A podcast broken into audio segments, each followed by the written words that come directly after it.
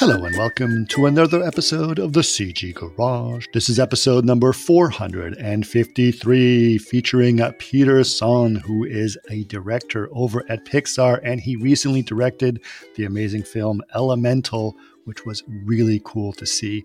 Um, and I was, it was just kind of amazing to, to, to, hear him talk about it. I talked to him about it at the View conference uh, a few months, about a month ago or so. And it was such a great thing to meet him because he is so kind and so thoughtful and such a great listener and so generous with his stories uh, that he was able to tell. Uh, this story is very much a story about his personal life growing up as a son of an immigrant uh, in the United States and sort of hearing how that takes place and how it's being sort of illustrated through these elemental uh, uh, parts of the story. Um, and really incredible. He's got a long history at Pixar.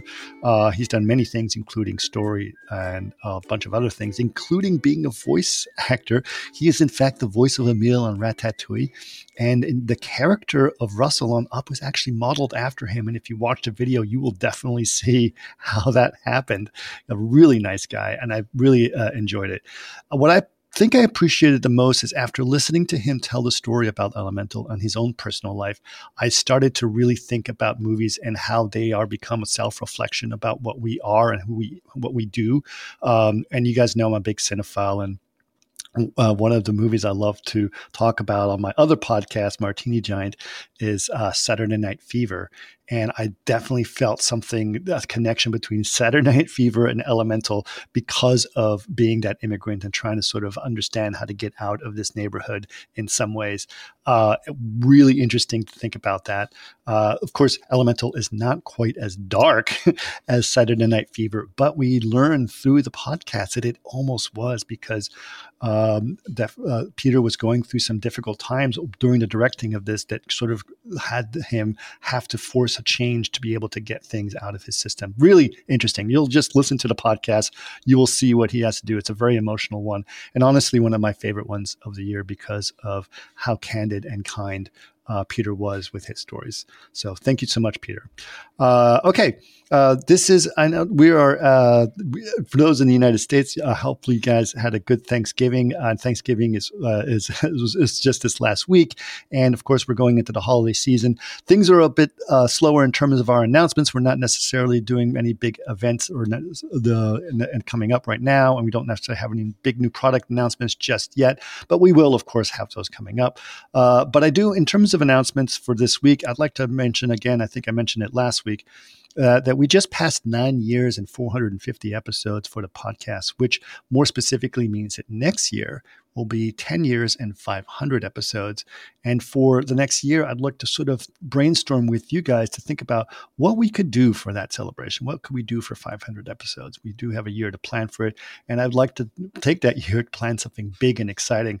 So I'd really like your input in terms of what could we do? What, how could this could be exciting? Do we have a special guest? Do we bring back some guests? Do we have a live event? Um, and what all of those possibilities are. And if you have ideas for something big and you have an idea of how to make make that happen, we would love to hear your suggestions. So go ahead and email us. Labs at chaos.com is our email. Again, labs that is at chaos.com. Uh, and email us all of your suggestions for that big event. Uh, but also, if you have other suggestions of other guests you'd like to have more immediately, we'd love to hear those as well. So you can always use that same email for that as well.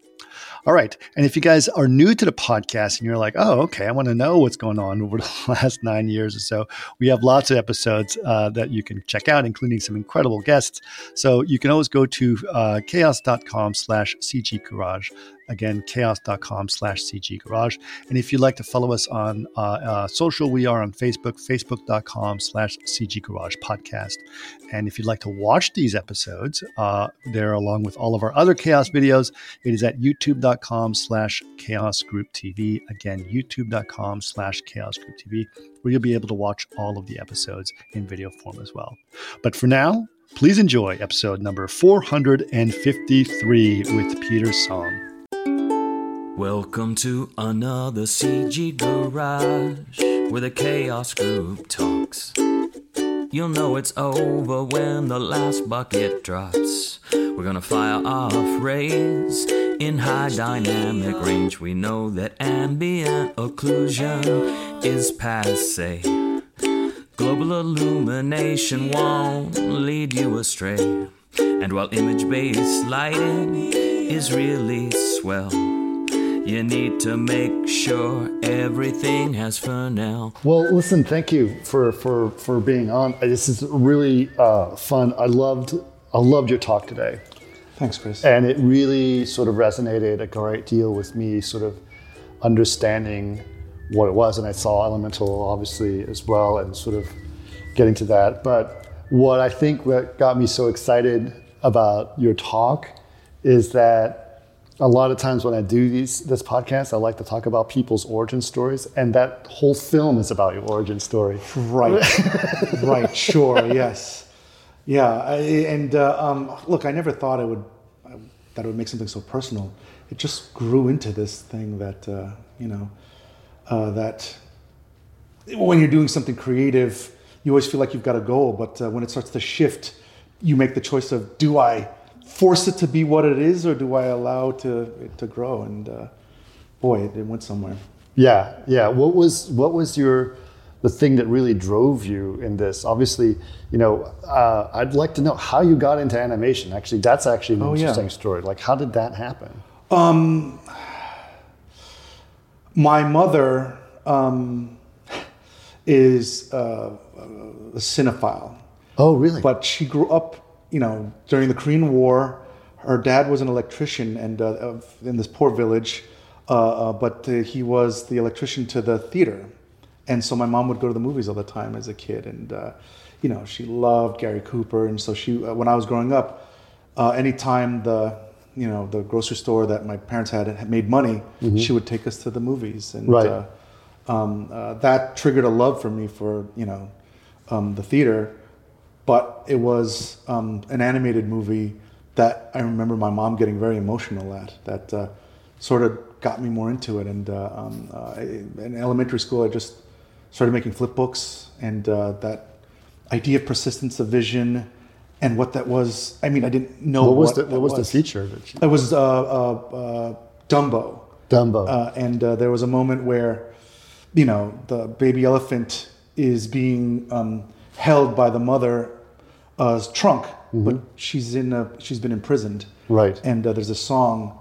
Most of the movies that my mom took me to, she didn't understand English, so my brother and I were always translating these movies for her. So it was okay. always like, you know, that's what's going on here in, in, our terrible Korean. But in Dumbo, she did not need any sort of translation whatsoever. And uh, um, uh, I didn't know it at the time, but looking back on it, I just remember like, wow, what an effect she had on me because uh, that was her passion was just sure. loving these stories. Uh, but then, yeah, there was a book called The Illusion of Life that I saw in a library, and in the corner of it was this flip book where you went from um, um, Pinocchio to uh, Pluto, and um, um you just flip and you, this this idea of frozen images being uh, flipped through, mm-hmm. creating that optical illusion, blew me away as a kid, and so I just kept making flip books forever until I had enough money to make a short film in high school. And uh, yeah, from there. What was your short film? Uh, it was about a kid getting mugged. I grew up in New York, and uh, in the storefront, this little kid wanted some candy, and uh, um, this kid mugs him. I mean, this other this this uh, criminal mugs the kid. And, right. Uh, but it was half finished. You know, it was all analog. It was I had done it on paper. I was like in the tenth grade, and I you know I had saved enough money to buy celluloid, you know, acetate, and uh, um, I would ink and then paint, then wash them and do it all again. And uh, um, uh, shot it on a 16 millimeter Oxberry camera, and uh, um, in New York at a school. And uh, um, I remember, you know, sending the film away and you know, a month later getting it back. And yeah, it takes a whole month. right. Yeah. And then all of a sudden, like the blip of the animation that I had done shocked me of like the amount of work that you did to get this little amount of yep. of screen time. Uh, but you know, but from then it's just been a lot of homework and then uh, these lucky connections to get into some studios. You know? Yeah. What's how, how what led you to, to Pixar? How did you do that? Um, so I went to Cal Arts and oh, nice. uh, um, uh, as for to learn animation, 2D animation. Okay. Uh, that was still going, um, uh, and then about the, the end of or the second year, DreamWorks had just opened up their animation Yes. and uh, and Warner's did too. And uh, Brad Bird had a project called The Iron Giant Yeah. that he came to the studio and he pitched what he was doing. And uh, I remember a lot of the other studios were very corporate, and and there was a sort of circus to it where Brad came in and he just talked about Lady and the Tramp and what he loved about it. And uh, I remember that feeling of like, oh, this is this is what it means to be a part of a tribe. He's talking the way we us students were talking. And, Right. uh, some friends uh, uh, gave him a call and just say, "Is it possible to get lunch?" And uh, we had lunch with him and asked him questions about his history, and then a few of us got jobs from there to work on Iron Giant. Did you know Ryan Woodward? Yes. Oh my God. Do you know Ryan? Oh yeah, I did. I just did a podcast Oh, with yeah, him recently, yeah, and he well. was just talking about that. Oh, yeah. which is awesome. yeah, but like that that that style of filmmaking that he had sort of imparted to that crew. Yeah. Was so much about putting like using all of the buffalo and and Right. and every piece of the you know everything that we are working on has to be up there. We can't waste and being passionate about performance and story. Yeah. Uh, it wasn't it wasn't a Hollywood thing in terms of like, oh, we've got um, this Hollywood big name. Let's give him more lines or give her more lines. It was just such a sincere It's love for a- the craft. it's such a beautiful movie. Yeah, he did a tremendous job, Yeah. and uh, that being sort of the first film for me, um, I was hungry for that, and I was like, I would follow that. Like, Sure. uh, the, our next film, Osmosis Jones, Yeah. was a very different philosophy. It had four directors on it, Yeah. uh, two live action one, two animation directors, and it was a much more commercial process. And uh, um, juxtaposing those two experiences um, uh, led me to Pixar. Uh, the, those guys, uh, um, Brad, having worked with him, um, um, got my name up into at Pixar for animation, but I just didn't have enough experience, so they denied me, and then I came back down. But I left my portfolio there, and uh, uh, Ralph Eggleston, the production designer Yeah. there, um, saw my portfolio and then asked me to interview, and then he brought me up onto Finding Nemo, and so that was my first show. But so I did a couple years at Warner Brothers, a year at Disney TV, Okay. and then went up to Pixar. That's amazing. What were, what, were, what were your responsibilities on Finding Nemo? I started as a sketch artist, meaning I was designing the the the parts of the dentist's office, Okay. and some of the third act uh, set pieces. And then uh, Andrew Stanton noticed that my um, s- the way I would do the set drawings were very much like sto- story images, um, uh, essentially comic panels. Right. Uh, and then so he brought me into the story department, and so I had done um, um, some of that art for a while, and then into the story for the rest of that film. Right.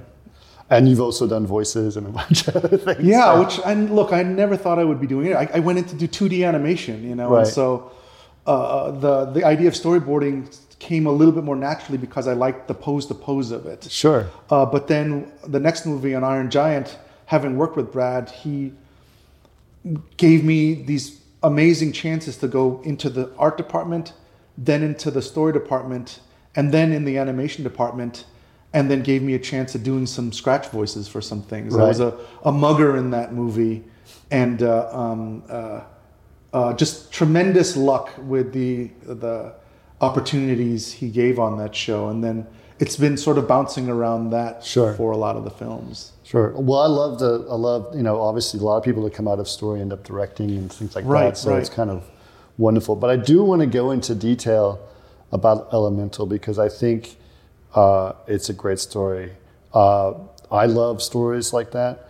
Uh, the story it reminded me of, Yes. which is a little bit uh, different, was uh, one of my favorite films, which Yeah. is Saturday Night Fever. Oh yeah, oh yeah, I love that movie too. Oh yeah, and it just has that little bit of that gritty New York and Yeah. the little, you know, different worlds Yes. scenario Yes. that was really kind of resonates. But this movie specifically was way more personal about like the story of your parents coming here Yes. was that's very similar to what that story is. Right? Yes, yes. And uh, um, what was interesting was the the inception of the film was about just thanking our parents for the sacrifices that they had given. That was really, you know, the heart of it. I would talk about it about like understanding our parents as people and what that meant. There's a there's a certain age that happens to a lot of us where we really start to realize their their their decisions that they had made, um, uh, versus it being some sort of autobiography.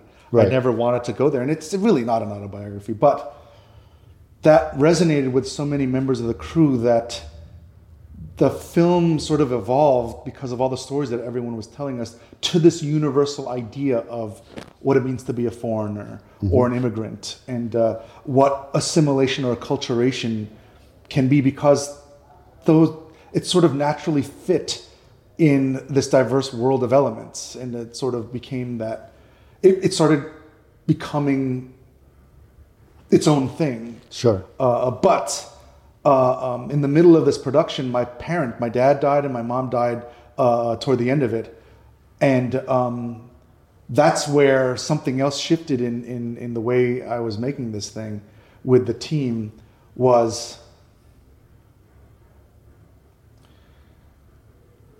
I was so afraid of doing anything personal because I knew that once you go there, it's so hard to make objective decisions because you're just thinking like, oh, that's the feeling. It has to be this, and it was it was something I never wanted to go into. So I really relied on the crew and their experiences as well.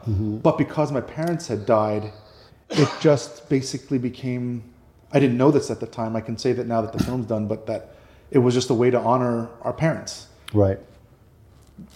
their stories obviously it's an animated film a fantasy film Sure. um, uh, but finding specificities that a lot of the crew folks could hook into that felt real to them you know Yeah, because I remember, you know, when you were showing your presentation, I didn't know that, you know, for a long part of the film, he was running an incinerary shop, Right, right? right. Which is very different. And Yeah. but and then you decided to shift it to make it, you know, a much more mom and pop Yeah. store, Yeah.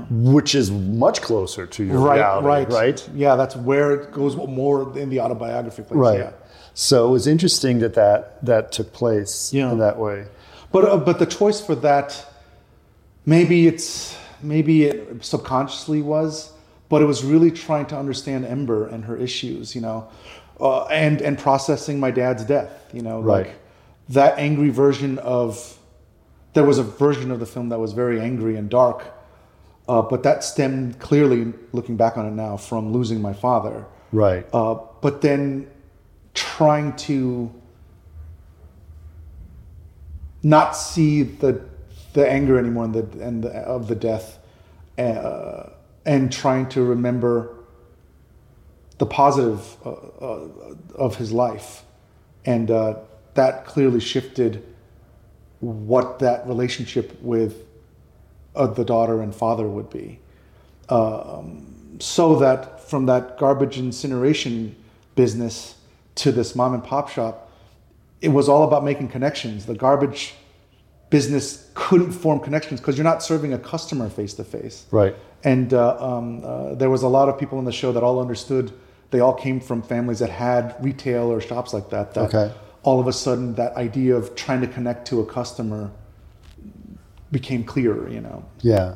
What was I mean? What was that that that thing that sort of led for you to change the way that you think of that character? Because were you angry at the? I mean, I know you mentioned several times that you were angry, but what were you angry at your father for dying? Were you angry at the No. situation that was there? Did you not have the opportunity to express how you feel? It was several layers, Chris. It was, you know, it was a surprise the way he Right. died, you know, and uh, there was um, um, certain issues in the way that he died that broke my heart that I was really frustrated about.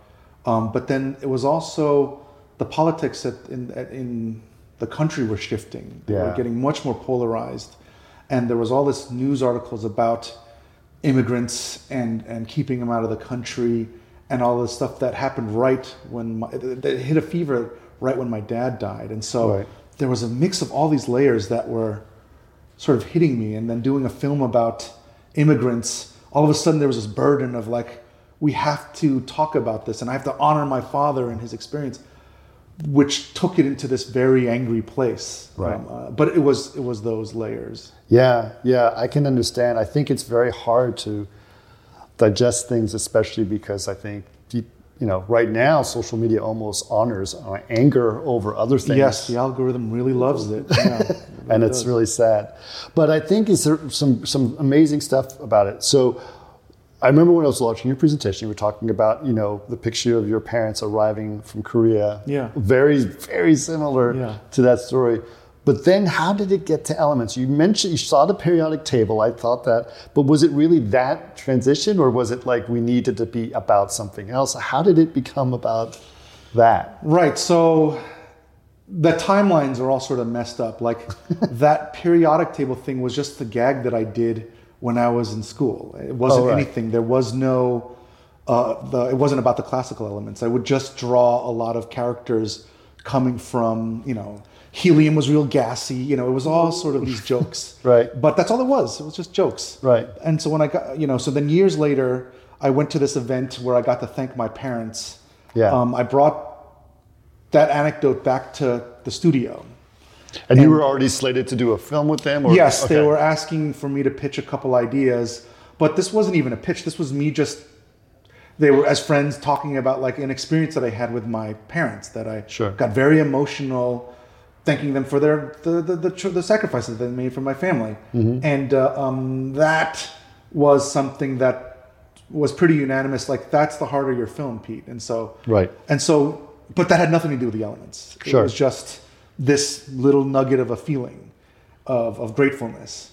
But in then when I started developing the story, I was researching all this stuff. Then that little gag of the periodic table came to mind. The the idea of a diverse neighborhood and world that were living on top of each other, Right. And how they could sort of mix and not mix, uh, sorted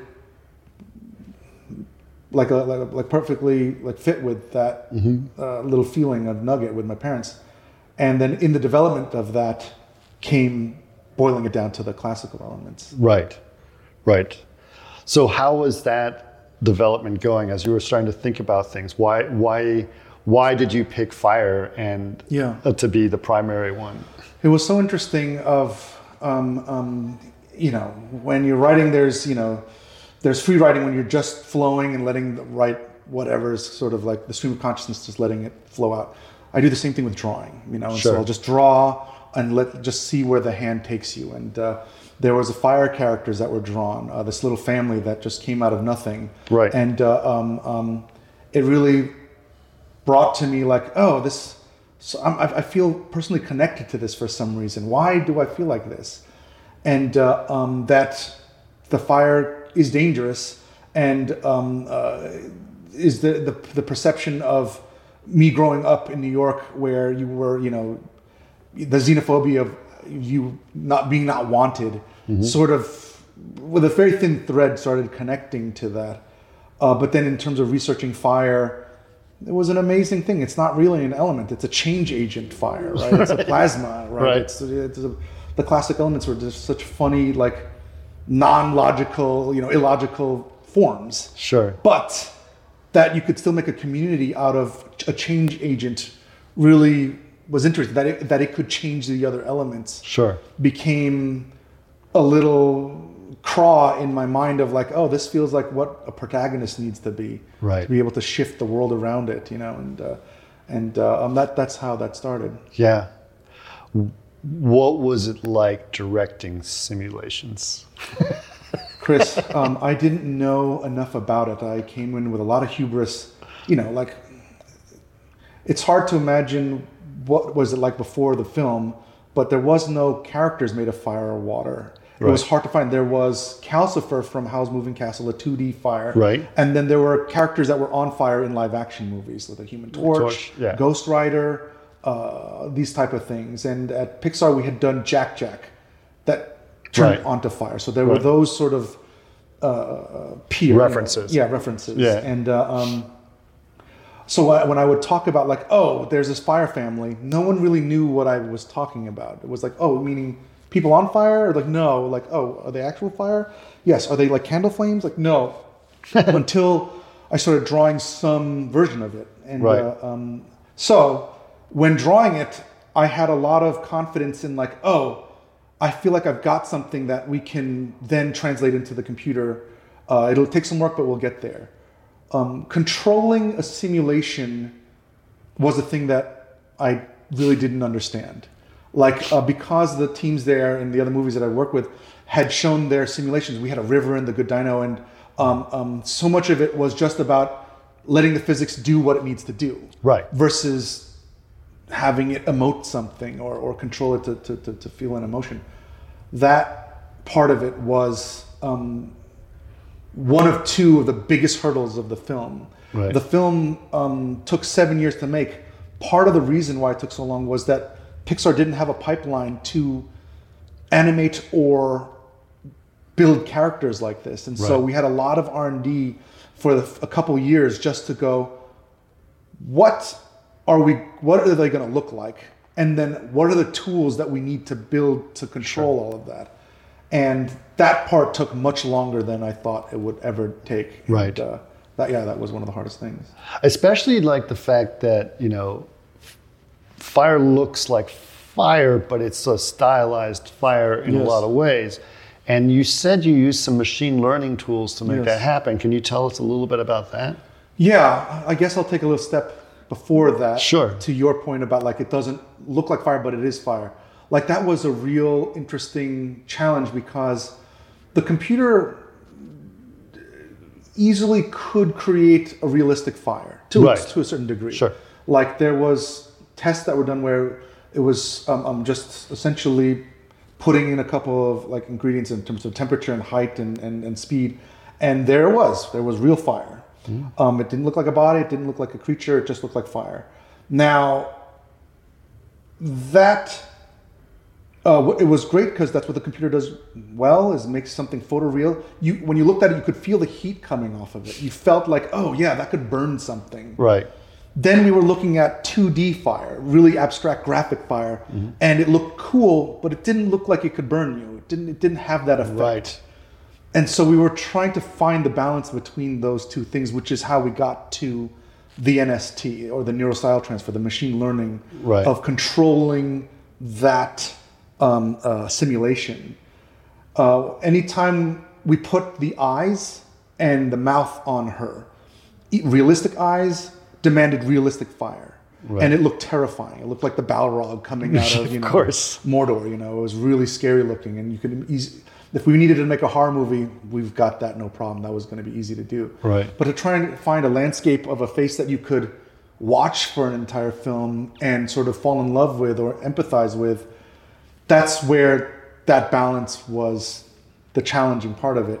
And so we sort of put the graph, more graphic sort of caricature eyes onto realistic fire, and it just didn't fit Right. until they figured out a way to carve that simulation into a more graphic thing with the NST. Mm-hmm. And that's when it started to find a, a balance. Right. But the the tough thing, as hard as that was, we didn't want the fire character to feel like it came from a different movie than the water, earth, or air. Of course. And so that design of Ember sort of forced the design of the other characters. You know? So you started with the Ember as the as the as the thing that drove everything else, yes, right? that's right. Ember was our first um, uh, character. She wasn't the hardest though. Uh, Wa- Wade was the Wade hardest was the- character. Because it's so transparent. Right? Yes, everyone said going in that water was going to be the hardest, but I didn't believe it. I thought fire would be. Right. As hard as Ember was, by the time we got to um, uh, having those tools to control the simulation, and uh, by the time we got there, we had just begun on Wade, and we were hitting obstacle after obstacle because of of fire has no shadows Right. there the connections of appendages didn't have seams there were no folds there was Right. nothing Right. the fire could once you turned it on it could cheat so much of it Right. and i didn't know that that's the, the, the cheats that could come with fire Sure. um, with water there wasn't really cheats Right. that you know like if you tweak the sim motion of the water in one direction just slightly it, he would just turn to jello immediately Right. If you went the other way, he turned to Casper the Ghost. Right. Like it was this really tightrope balance of trying to make sure that he felt like caricatured water. I mean, like you saw in the presentation, we show we had very clear uh, wades where you just saw right through him, and he was refracting everything like a lens naturally. Right. And uh, when you see that, everything is everything in the back, even though it's blurry back there, when it's inside his body, all becomes crisp. So the background brick wall was crisp in his face. Right. And so we had to start making graphic choices to cheat what water was for us. And you gave him some volume, basically, and Yes. some color, right? Yes, that's right. So there was sort of this murk in him and a sort of a plasma or prismatic sort of aber- aberrations that were going on Right. inside him to give us the effect of, you know, like a pool at night. You Right. know, and uh, And you had bubbles too. and we had bubbles and we had um, um, ripples going through this, the, the surface and simulated waves of for his hair. Um, but all of that was tough. But the lighting of him was one of the hardest things Right. uh, because he was so reflective and, and, and, and refractive that in any sort of situation, every sequence and every shot, he just didn't look like what he needed to look like. Right. Like even though we had a set standard sort of shading uh, color to him and, and a look to him, when you would put him in a dark room, it would all disappear. Ember is a light. She was the same in every situation. Right. And then if you put Wade out into the uh, you know noon lighting in broad daylight, he would blow out the lens. He would just Right. become this white ghost that was walking around and uh, controlling that shot to shot on top of uh, controlling his expression and and his model was very difficult because in some angles he looks really weird and gross, and then in some angles he looks really cute. Trying to balance that with the lighting was uh, um, he was a monster. Yeah. And you mentioned you had 151,000 computers or something. Yes, that's right. They had bought uh, us, uh, you know, several more, knowing the the trouble that we were in in, in, in into rendering all of that. And that was mostly due to the water and stuff? Yes, it was the water characters and the, you know that that sequence I was showing in the presentation where he's stepping into water that's pouring out of this these culvert doors and he's growing because the water's filling him up. Um, it was explained to me because of those layers of transparencies that the computer has to render all of it and it's taking forever. Right. And uh, uh, you know, uh, it was that sequence and then the air stadium sequence with all the crowds and simulated right. air characters that were moving around, simulating all those air characters um, um, um, hit us hard, and so that's when they made the choice that we're going to need more. That's that's amazing. That's amazing. I want to get a little bit into the culture of the store because I think it was really cool. Yeah. Once you're in the store, Yeah. you see everything that's a little that's a little foreign, yes, right? Yes. A little bit different, like what they eat, what they what they Yeah. buy, what people are, what they are doing. You know, there's a fire, all fireworks, all these different things. How? What were you thinking about in terms of your own different culture and how that influenced like oh this is something that i have in my culture they'll have something like that were there some correlations between those things Yes, there were. There were. Yes, there was. And there was two sort of philosophies in trying to figure that out. One was about disruption, okay and then one was about redefining what f- being a foreigner was. okay uh, and so we had this unique culture that we were building and the hope and the intent was to build something that was unique wholly to fire that Okay. it wouldn't be connected to any one culture sure um, as we did that, it got very generic.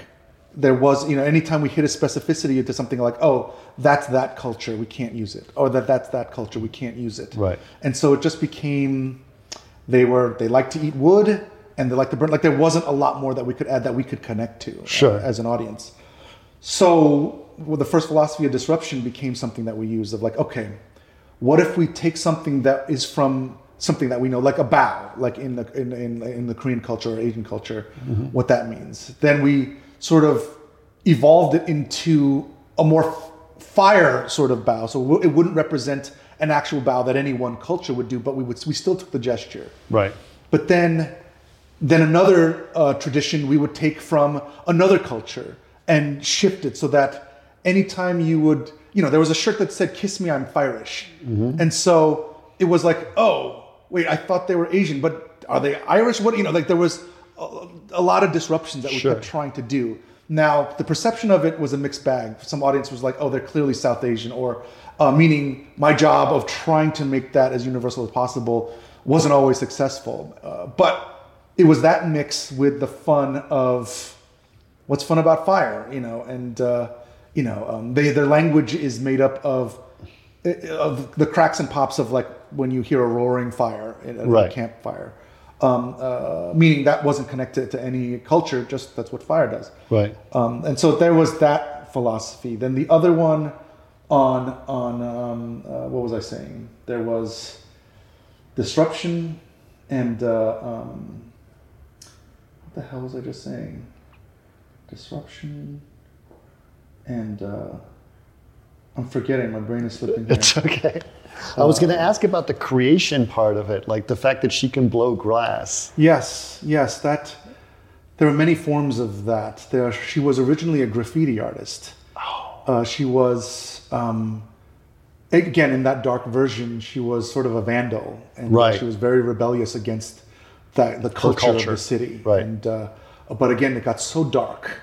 Um, but I went to um, uh, an iron forge where they were they had glory holes and everything and just watching that act of someone blowing glass uh, uh, was so inspiring that I just started drawing what would that be if you didn't need gloves and you didn't need all those apparatus to just do it by hand and so that Right. that was that was just triggered from a little bit of research and exploration Yeah.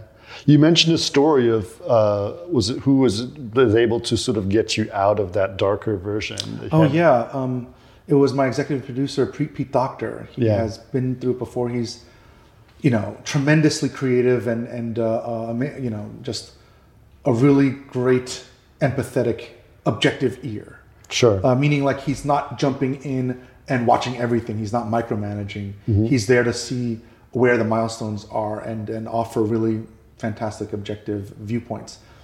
Um, by that dark screening, it was so dark. Everyone clearly was like, you know, it started off all fine and it was a really fun idea, but then after my dad died, there was a clear turn that I couldn't even see. And uh, um, uh, Pete had sort of pulled me aside and asked, "Is this the movie that you always wanted to make?" And I was like, "No, I wanted to do something hopeful, Pete." And uh, you know, and we had a good conversation, and, and then it came down to him reminding me of something that I pitched to him, and uh, was this one line that the dad says to his daughter about this mis- misunderstanding of something that the shop was never the dream, you were the dream, and uh, we both got very emotional over it because at the heart of it, it was just this love story between uh, this this daughter and her father. Yeah. and uh, that brought me back to why I was doing this all from the first place, just thanking Right. my parents, and I had lost that when I was, you know, after my dad had died, and so he, it wasn't just that one little anecdote. There was a lot of care that he gave through the process of making sure the film needed what it had, and that that, that I w- that I was still able to be objective because he knew that when it got that personal, the danger of just being stuck in like, no, it has to be this. And uh, for myself, I would just continually blow ideas up to not allow myself to just fall in love with something, you know. And th- but there were still things that I did fall in love with that were that I got very stubborn over, but he was always there to, to, to sort of keep me on track. Yeah, I think that's really amazing uh, that you were able to do that because did it help you get through it, redoing did. it? It really did. Um, um, meaning, even if the film wasn't an autobiography, I didn't need to. It was the, the crew and Pete and everyone. We all knew how it started. It was all about this very sincere appreciation, you know, for people in our lives that took risks for us, you know, and that sort of was coming in at, at all angles. And uh, um, it was cathartic because it was a form of support. They were supporting the film and supporting me going through something. And it wasn't just my mom, my dad, my, my I mean, it wasn't my, just my dad. My mom died several years later, and uh, all in this production. And the whole fucking movie was about trying to thank them, you know? Yeah. Um, I think that's really, I mean, it shows so much, and it really is kind of wonderful for sure. I also love the anecdote story you said about your Korean grandmother dying. marry Korean. Yeah, oh, it's so, real. Yeah. Tell that story. Yeah. So when, you know, this was college days, um, my grandmother, you know, was a very strong Korean. And then was she in the U.S. or was she? She was in New Jersey. Yes. Oh, okay. And uh, uh, when she passed away, she had brought us all together, and she had said, you know, in Korean, like "한국 여자하고 결혼해," which is marry Korean, and she passed away, and it was like, but I had fallen in love with someone that wasn't, Right. And so there was this tremendous guilt from that, and uh, you know, bringing. Uh, uh, my now wife into the family brought so much culture clash that connected to so many other people in the in, on the show, and we were all talking about ideas, and there was sort of this universal get from this group that started forming this story, uh, but it came from a very very real place. Uh, I think it's really, really interesting. Um, so you've obviously, you know, you've been uh, working on some animation since Iron Giant and all of that stuff going to now. Obviously, animation is changing quite a bit. Yes. What are your thoughts about the changes that are taking place in animation and how things are going? Um, I am two of minds of it. Like, I love the diversity. I'm Right. just very excited about the breadth of animation. You know, like when I was starting, it was like one or two studios. You know, Right. and then there were there was not very much in between. Now we're at a place where there is so much, and so there's so many viewpoints to see, and so many new styles and new narratives that are just very exciting. Sure. At the same time, though, like what it's what it's doing to theatrical experiences have been really fascinating and you know still something that i'm trying to process in terms Right. of like there's so much content that's coming out in animation on streaming and now there's more for the theater now than ever before. Sure. and uh, um, I, I love the animation community. I never see it as a competitive thing. It's just trying to get audiences excited about movies uh, now are so much harder when the choice is like, oh, I'll just wait to see it on streaming, and And you only need to wait a couple months. right, and uh, and uh, across the board this year and parts of last year, you can just feel it. Like live action movies and, and animated movies. Yeah. that there there is this shift that's happening, and uh, I don't know where it's going, but it's. I grew up loving the theater like most all of us. Sure. And that sort of belief that when a group of people are together in a room and sharing emotions, there is a palpable chemistry shift that's happening that you just don't get when you are um, by yourself watching something. And can hit pause. right, and can get paused to go get your popcorn or your microwave hot pockets or whatever it is. Yeah. But but but but the movie industry's still going great. I mean, there's so many big movies. Sure. There's just you know, like there was the mid-range movies that are going away now, and now there there's different aspects of choices that are being made that I still don't under, quite understand yet. Uh, uh, that uh, you know is concerning.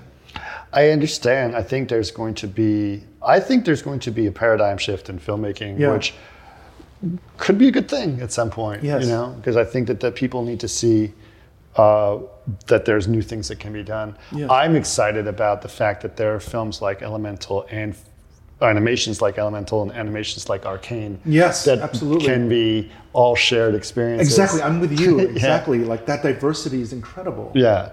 Yeah, I think that that's really important. Do you think there's something also interesting that's happening with style of animation?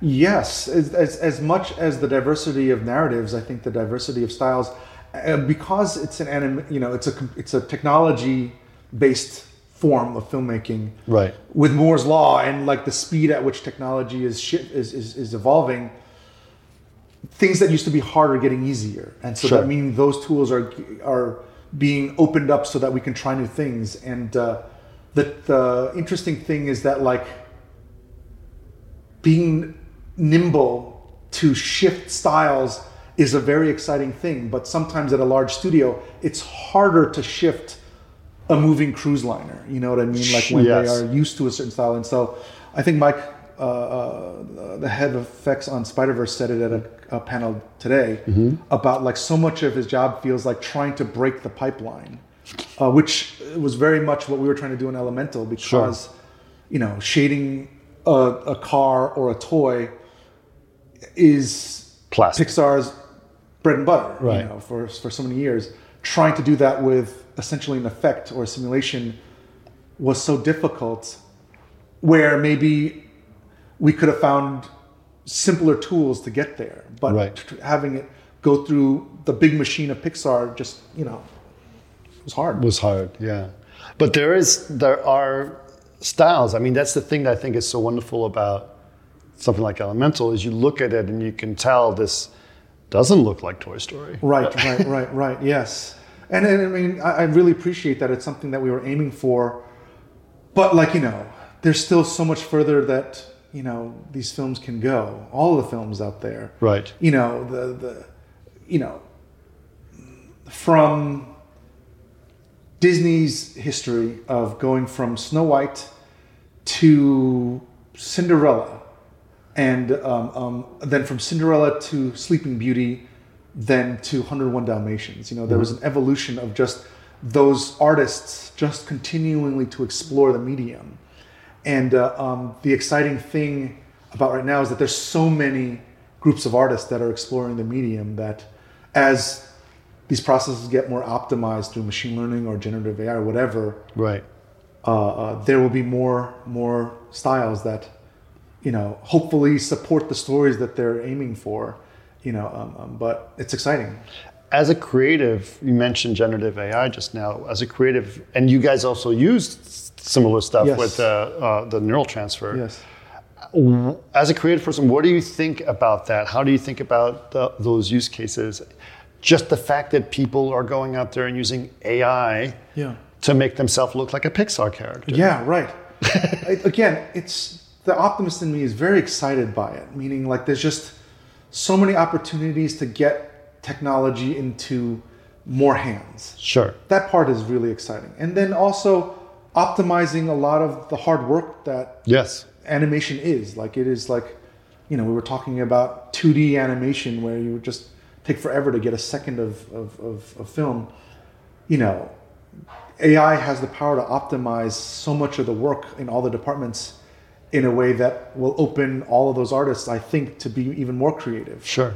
The fear of losing one's job is the major fear that you talk to about with everyone Right. from from where I, I work. And uh, um, again, I think it's just about trying to understand the language of it. Right. When I was working with the tech teams, I didn't know the language, and so so much of it was scary. Right. But once you started learning the lingo and and what each department uh, did and what each program did, but between Houdini and some of the proprietary software Pixar, you just didn't know it coming from the art world. And then once you learned it, it wasn't scary anymore. Sure. And I feel like the same is true for AI. There's so much that it can do that we just don't know that people are afraid of. But then the more that we learn about it, the more exciting that you feel like, oh, that could be a really useful thing. Now, harvesting people's personal artwork online, that I'm not a big fan of at all. Sure. You know, the just like what the uh, actors are striking about, I feel like the same needs to happen with I get artists and their work. you I get it. And, uh, um, but hopefully, once that can be either monetized for that artist that that it's harvesting from, Right. There's there's a lot of wonder. I agree. I, I mean, I've think about a lot. I think about a great deal, and I feel bad for for some of the, how it has, has it affected people. But at the same time, it's like you put it on Instagram. By doing that, Yes. you kind of agreed to a bunch of things that you may not have realized. Yes, there was just a New York Times article about um, parenting, where the parents that have put their kids online Uh-huh. uh in Facebook, and the parents that have chosen not to, Right. you know, respect well, chose to respect that privacy, Right. And that there was this generative AI that was harvesting kids' faces and putting them onto actors that were proclaiming that they've just been kidnapped. Scary stuff, Right. And uh, then using their voices because of all the uh, the videos that they had put online of their children, Right. And so that part of it is absolutely terrifying, Right. It really is. Um, um, um, so meaning there needs to be some sort of structure, there needs to be some sort of parameters to safeguard all of this, but it's here to stay. Like there was a phrase that was used down, uh, and I don't know where I heard it, Um, but of AI is not going to take your job, but someone who knows AI will. Right. And uh, um, I believe that. I, I you know, Right. like it's just going to be in the future. But we can also just look at, at Pixar, right? And it's when Pixar came around and Toy Story came out, they thought this is going to be the end of animation. But Yeah. look how much more animation we have yes, now than we yes. ever did. But it did. There was. I mean, like the 2D world Still a lot of thrives. people- but but there were a lot of people that had lost their jobs at that time. Right. You know, there was a slow decline, and there aren't as many 2D films for sure. But it survived, and it's still growing. It's just another way to tell a story. Right. Yeah. Yeah. Same thing with you know stop motion is still popular Yes, in some ways. You know, so I think that people need to sort of look at history a little bit more Yeah, and reflect yeah. onto some of those Yes. things. Well, this is very exciting. So, thank, congratulations on the film. What's next for you? Um, heading in, into development. I've been at work helping some other shows out right now. Mm-hmm. But uh, yeah, going into development and uh, hopeful for the future. That's awesome. Well, thanks so much for doing this. it's wonderful sharing your story, both on screen and personally. Thank you. I really appreciate it. Thanks, Chris. Thank you very much. Take care. Thank you. Okay, so a couple last things. Yeah. Uh,